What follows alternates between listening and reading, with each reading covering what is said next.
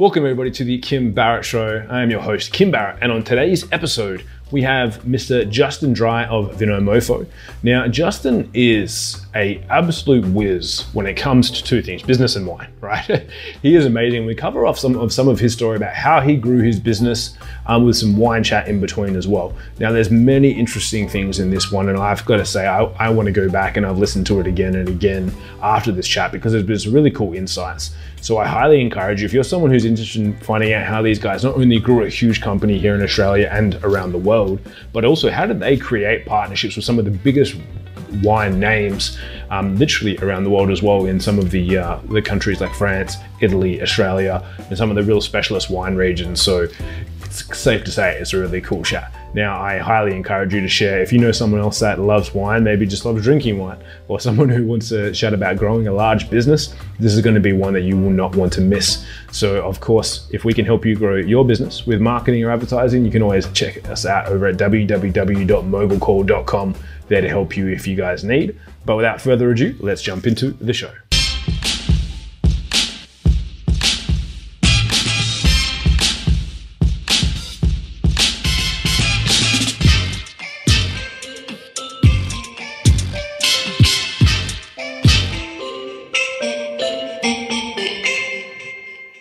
Justin, thank you so much for making the time to chat to us today. Really appreciate it.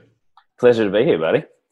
It's great to have you. So, I always like to start my podcast off with the same question for everyone, which is if we bumped into each other at a party and we were just chatting with each other and it was just a general conversation, I said, Justin, what is it that you actually do? What is your go to answer?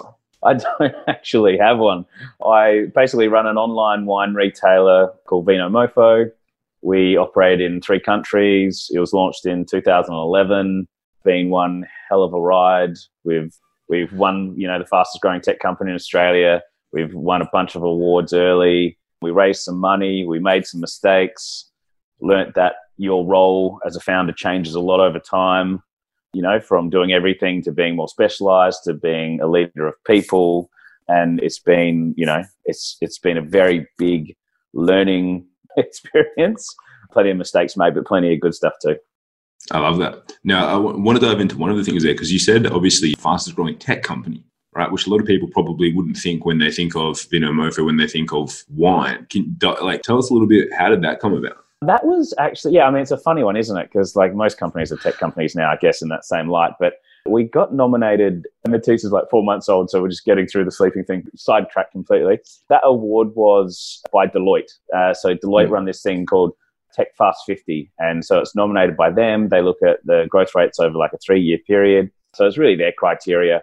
They we got nominated for that and we ended up winning that in I think it was about 2016, 15, 16. And you know, it's and we've been on it probably four or five years in a row so over those next kind of years. And so it, it was a great award to win. I mean, we'd won lots of things like, you know, best startup, best online, you know, player, you know, their social initiative, like a whole bunch of things. But that one was like quite a big one and quite a serious one, and it kind of took us to a to a new level in terms of that because we've been such a startup and we've been so involved and connected to the startup community, and that was like the first kind of, I guess, award that was from, you know, like a much more kind of corporate, you know, big traditional player. And so we've become on the radar of, of that kind of circle. So that was interesting and that's I guess you know tech company. Yes, tech enabled. I guess we're all kind of tech companies now. Yeah, no, that's awesome. I love that. I'm just always interested because yeah, we you know, I consider what we to do. We do where Facebook and Instagram ads like kind of techie in that space. So it's always just interesting to see how they kind of categorize things. And uh, for me, but so take us back to when you got started. So what was it that got you started into going down this track to building now what's a from all purposes tremendously successful company? What made you? Why was it the love of online? Like what kind of like drove you to to get things started? Yeah, look, wine was a big part of my life. I, my ancestors planted some of the first vines in the Barossa, so I guess it was in my DNA. Oh. Mm-hmm. You know, force fed wine at family gatherings from uncles that were in the industry. My immediate family wasn't in the industry, they definitely loved wine. But I was kind of force fed at, you know, these Christmas events where my uncle, I was only like 14 or 15 at the time, so completely wrong, but right at the same time. and uh, they would get me to do like blind tastings, like, you know, uh, tell them variety, region, vintage, and they'd guide me through it. I had no idea, but I learned through that. And then by the time I was 18, I was a full kind of wine nerd. So I ended up studying at uni. I worked in the industry for quite a few years. And then at about 23, decided that maybe it was a passion, not a profession. Thought I'd check out some other stuff. I'd always been interested in business. My, you know, dad was back then, it was more like kind of probably called salesman or saw the ups and downs of that. And so I was always interested. We were always talking about business in our family. I guess I was an entrepreneur, plus I was also interested in wine. So those two things kind of coming mm-hmm. together. I left the industry at about 23, became a stockbroker. That was about the time of the tech boom, the late 90s. So everything I touched turned to gold, which was nice. And then I was still there in the early 2000s when it all came crashing down. So I didn't look as smart. And then I left that and did property development. I bought some land, no money down, and convinced the guy to give me the land and pay him much later.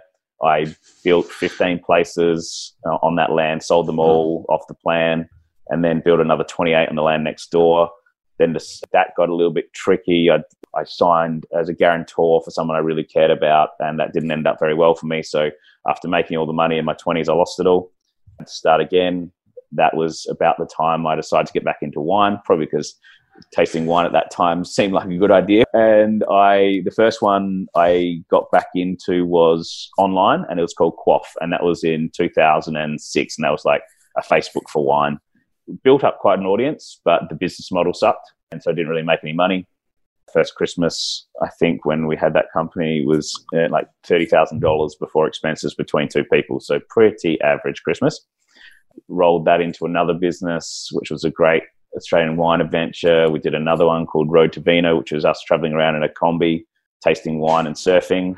And we filmed it and turned that into a show. That was some of the great times and that all then rolled into the final one, which we're talking about, which is Vinomofo, and that came up with this idea in about 2010. Rolled all those three businesses into it in 2011, and this one really took off. When you would then started Vinomofo with all that other sort of stuff behind you, what was because obviously, I mean, for anyone, say you're you're really like an aggregator. You bring all of the different wines that people can choose from together, and obviously, as you say, you and you you do a pretty good good job of putting some really nice wines in, there as well. Ken uh, Ken Blowford, one of my, who leads my sales team, he's a fan, and I think he spends half of his commissions on wine. He's got the, the chosen selection for us in the office, and, and I was asking him about this the other day as well. When we were talking about, it. I was like, "What was your what was the first deal when you go? Cool, we want to we want to provide these uh, great choice of wines. What was one of the first deals that you went? Cool, we're going to go try and get this wine to come on board with us, and how did you negotiate that deal?" We built great relationships through the previous years and businesses with the producers. We'd always focused on small to medium producers. They were the ones we were most interested in. Wrote the show Road to Vino was us traveling around that combi. Like basically, we were sleeping on people's couches, having long lunches with them, drinking way too much wine, getting really connected with the people that were living and breathing the industry and they become they became some of our best friends and when we were starting that show we identified who we wanted to hang out with. Basically, we are just a couple of wine nerds that were fanboying on all the legends of the industry. So we were like, all right, who are the legends that we want to get to know and hang out with and hear their stories? And who are the small up and coming rock stars? And so we did this giant list. We asked them to be on the show. We traveled in the combi and we got to meet them through that. And through that kind of journey and the other businesses, we built up this great network of producers. So when we wanted to sell wine later on, we just called our friends basically, and we were like, all right, so we mm. want to focus on small to medium producers, people that actually give a shit about what they're doing, you know, so premium to super premium wine. But we introduced that model of like a daily deals. That's how we started. So we were selling these amazing wines at prices that people had never seen before. Um, the only way we could do it was because we had such great friendships with these wine producers.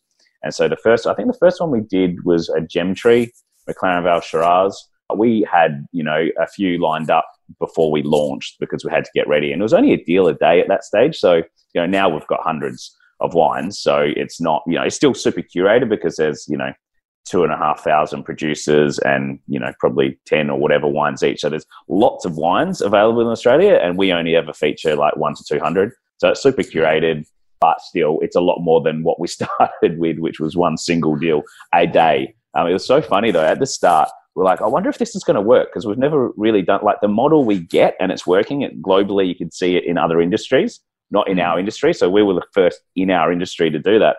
And so then we were going, I wonder if this actually worked. We've got this great audience that love wine. They're a younger kind of demographic. They are very aligned with our brand, which is we love wine, but don't be a wanker. Like no bow ties, mm. no BS. But you know, you can be passionate about wine, but just don't be a wanker. And that's kind of the brand. And so we're like, we've got this great audience. We've got a great network of producers. I wonder if people will actually buy through this model. And then the first day we launched, we sold out like super quickly. And it was, we'd sold more wine in that one day than we'd sold in the previous business within a month, you know? And so then we're like, I wonder if we've maxed out our list. And so we did the next deal the next day, and then that sold out again, and that was even more. And then we're like, oh, certainly, like we're absolutely, we've maxed out our list now. And then the third day, we sold even more again, and we're like, oh my god, this is crazy. What is happening here? And it just kept going up and up and up, and then, you know, or, you know, we hit our first hundred thousand dollar a month. Then it was our first hundred thousand dollar week, and then it like it was just it was just a crazy ride early, and we got lots of PR, got lots of attention our biggest growth in customers was through referral because people were loving it so much. It was just a really interesting, fun, challenging, crazy period. That's amazing. And i think it's it's very important what you said there which is obviously like because i think some people jump into businesses and or industries and they just they go for a kind of cold. And as you said like you already built up not only the relationship with the producers but also the relationship with the audience that wanted like that were interested in that as well. So you kind of almost had like a, a pretty much a perfect storm right? Where you had both sides that you had their attention yeah, exactly. We had we brought together a you know a network of producers, an audience, and then a business model, and those three things, when they kind of came together at the right time, worked for us. And you know, it's it's one of those funny things where you go, where I think not knowing a space or an industry can be really good because you know the ignorance there can make you challenge traditional thinking, so that's great. Mm. But then also building up relationships and understanding the industry to a degree is also really powerful. So it's like we had this nice kind of middle point where we didn't know it enough to know what you didn't do. And then we knew it enough to have the contacts and and you know the audience. So it was it was one of those kind of things. You know I, I think there's so many things that go to being successful in business but a big you know chunk of that is timing and luck. We've all got to work hard. That's just you know a prerequisite to achieving anything. Uh, but outside of that you know there's a lot of there's a lot of luck and timing. And Vinomofo was the perfect storm yeah. No, I love that. And what about when obviously you're getting the producers on you already built relationships with? Was there after you started, was there any producer where you were just like, yes, like that's my ultimate kind of fanboy high five moment when you got them on board and you were like, I always wanted to get like to do something with them and you managed to bring them bring them in? Yeah, there was there was lots of those moments actually because I you know I've loved wine for so long that there's so many producers that I've got a really good connection with. I think early there was like many. One of the most kind of famous deals we did early was with Penfolds, and it was a Saint Henri. Mm. And you know, they're not like a small to medium; they're kind of large uh, producer, but you know, I'm probably on the upper end of medium to large. But their Saint Henri is a, is a delicious wine, and it had it had a special place in my history just through events where I drunk it. You know, whether it was a family gathering or a birthday or an anniversary or whatever that was. And so when we got that we did probably three or four deals with Saint Henri, and it was half price, and it was a secret deal, so no one knew. And then it was really special for me because you know everyone else was selling it at that stage. This was years ago. Most people were selling it for about ninety or 100 110 dollars. I think we sold the first one at forty five.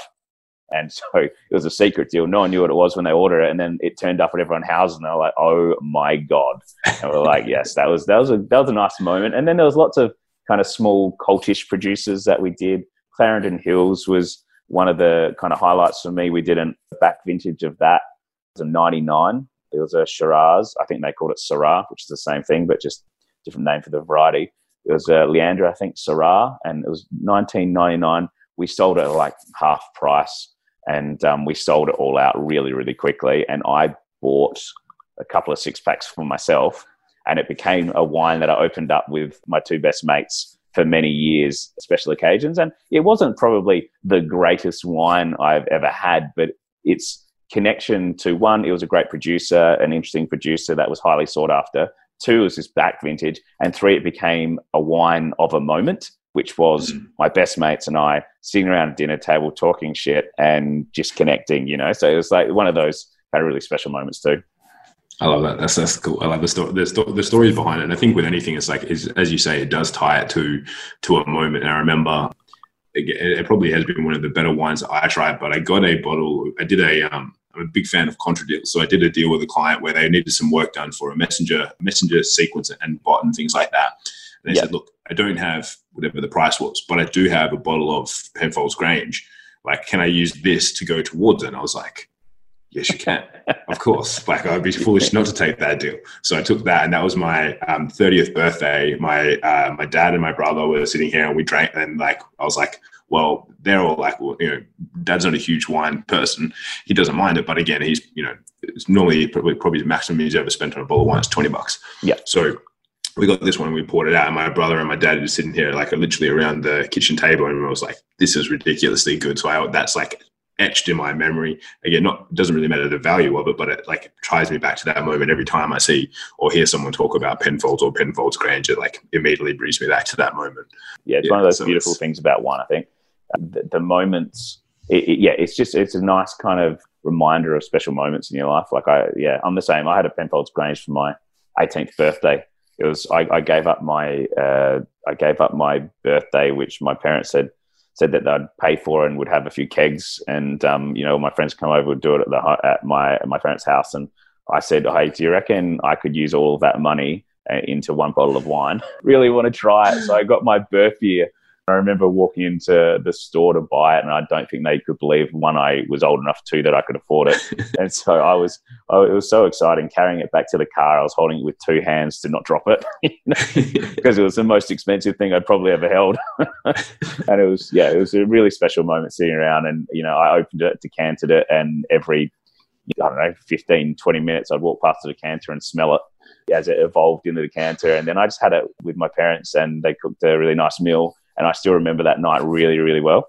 Just funny how wine can do that, it can bring you straight back. And, you know, you've got that part, which is really beautiful. And then the other part is that, you know, you're bottling a moment of, in time with wine, mm. you know, like a, you know, a particular year. I remember uh, hearing a great story by one of the great champagne houses and we tried like a really old vintage of champagne and it was, it was from the uh, First World War you know, it's like there oh, was some crazy stuff happening in their country, and there they were picking the grapes to make the champagne, and it's a bottled moment. And I, you know, it evolves in the in the bottle, which is amazing as well. But it's just you're capturing this moment in time. I think it's really special, and you can get really carried away with how romantic and beautiful that is. But I love it being that you've tried you've tried a huge and probably tremendous array of wines, and obviously there's the moments with wines, there's everything that goes with it. Is there one where you've just said like, look, you believe this has been the best, like just purely on taste, this has got to be one of the best tasting wines that I've ever had? Yeah, I get that most days. I love Barolo and Barbaresco, which is from Piemonte in North Italy. I drink those as my kind of special occasion wines quite regularly and also Chardonnay, some great Chardonnays out of Australia, but also out of Burgundy in France. They're really, really special. I still remember the first kind of serious Burgundy I had was at a restaurant in Sydney, and I, it just floored me. I could barely speak for half an hour at how good it was. Same things happened with Barolo and uh, Barbarescos out of Italy numerous times. They're just amazing, and you know need some age on them, but I'd say that probably Barolo or Barbaresco would be my kind of go tos that kind of have those moments where you're like, mm. I'm just going to stop talking now and just focus on how wonderful this is. So I've got a couple other questions I want to ask. And so Ken on my, as I say, Ken on my team is a huge fan of Vinomofo. And as I said, he's always buying wines from you guys. And we've always got these nondescript boxes rocking up at the office. Mm. He's asked a couple of things. And one that I think is good, which is obviously kind of tying into what you mentioned there, which was you're obviously expanded from Australia. You've got wines coming in from many different places. I know you've also you've done a, a, cool deal with Gary Vee and empathy and things like that. From having the Australian base, like how did, how did you enter into those markets? Is it purely because that you go, look, we've got tremendous volume of people that we can get you in front of, or like how do you then go and approach those places outside of that? Yeah, that initial network of people that you had, and then kind of step up and out into other areas. Yeah. So in terms of getting great producers on, you mean? Yeah, so like yeah, going out and then yeah. bringing bringing those deals through to Vinomofo. So say in Italy, France, Spain, South Africa, South America, the wines that we bring over there, because our model is so focused in terms of like our list is curated. So instead of like a Woolworths or a Coles and they've got like 20, 30,000 SKUs of wine, we'll have like, you know, 200 at any one time, which means it's super focused, which means the volume that we actually sell is huge compared mm. to everyone else. So even against the big guys, we sell a lot of wine because we're so focused in the premium, super premium end of the market. So that helps when we go to a producer instead of saying, "Oh, we'll take five cases or twenty cases," which most stores or other players would do of a particular wine. We can buy it all generally. You know, we can go in and go, "What what have you got left? We'll take it all." And so one, it's the volume play where people are like, "Oh my god!" And rather than having to deal with, you know, two hundred different retailers or outlets or players in this space, we can deal with one and they'll move it really, really quickly and they'll be back for more. That's one thing. And two, we're in, you know, three markets. We're in New Zealand, Singapore, and Australia. And so distribution into multiple global markets is very rare in our space. Mm. Very few people that can do that, if at all. And so we do that across those different markets. So that's also appealing. We handle all the logistics and stuff ourselves. There's no middlemen. So we go straight to producer. We build great relationships. We cut out all the costs, which means we can sell it at a better price and still give the right margin to the producers. So that's kind of another plus. Things with the, the Gary V thing was he's been a mate of mine for ages, and the guy that he's in business with, Jon Troutman Trouty, is a really close friend of mine, and so that's how that came about.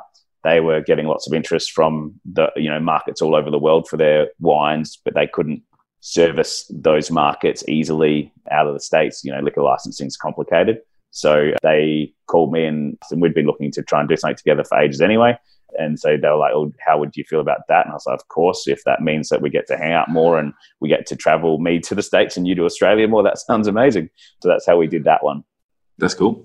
I love that. So then, for going forward for you guys, is there anything kind of because it sounds like to me it's like you guys worked really hard and you've got many things all working on the upwards. Is there any kind of big things coming up that you're focusing on that uh, you see kind of changing in and amongst the industry and what you guys have got going on with the way that the world's changing at the moment? Yeah, it's really interesting. There's so many conversations going on at the moment about that. So I'm really trying to encourage my team to be thinking medium to long term in the current environment and just how much the economy, the market, people's buying behaviors changing, have changed, and will forever be changed. You know, I think a lot of people get kind of focused in what do we have to do right now?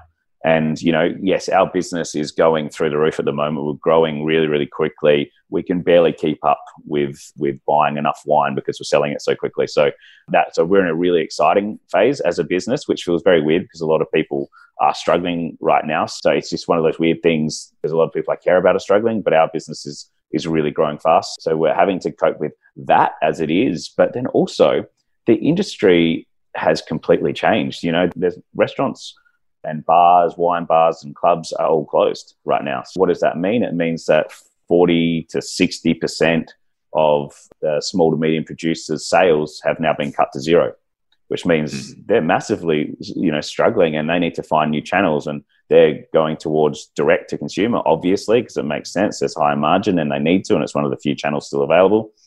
Looking for other partners that can take on more, which is where we come in. So it, the market has changed. People are adopting online quicker. You know, that's accelerating because they're at home. It's one of the few channels left that they can do. There's health and safety kind of fears around, you know, going out and, you know, the social distancing thing. So all these, all of these are impacting and changing landscape like now.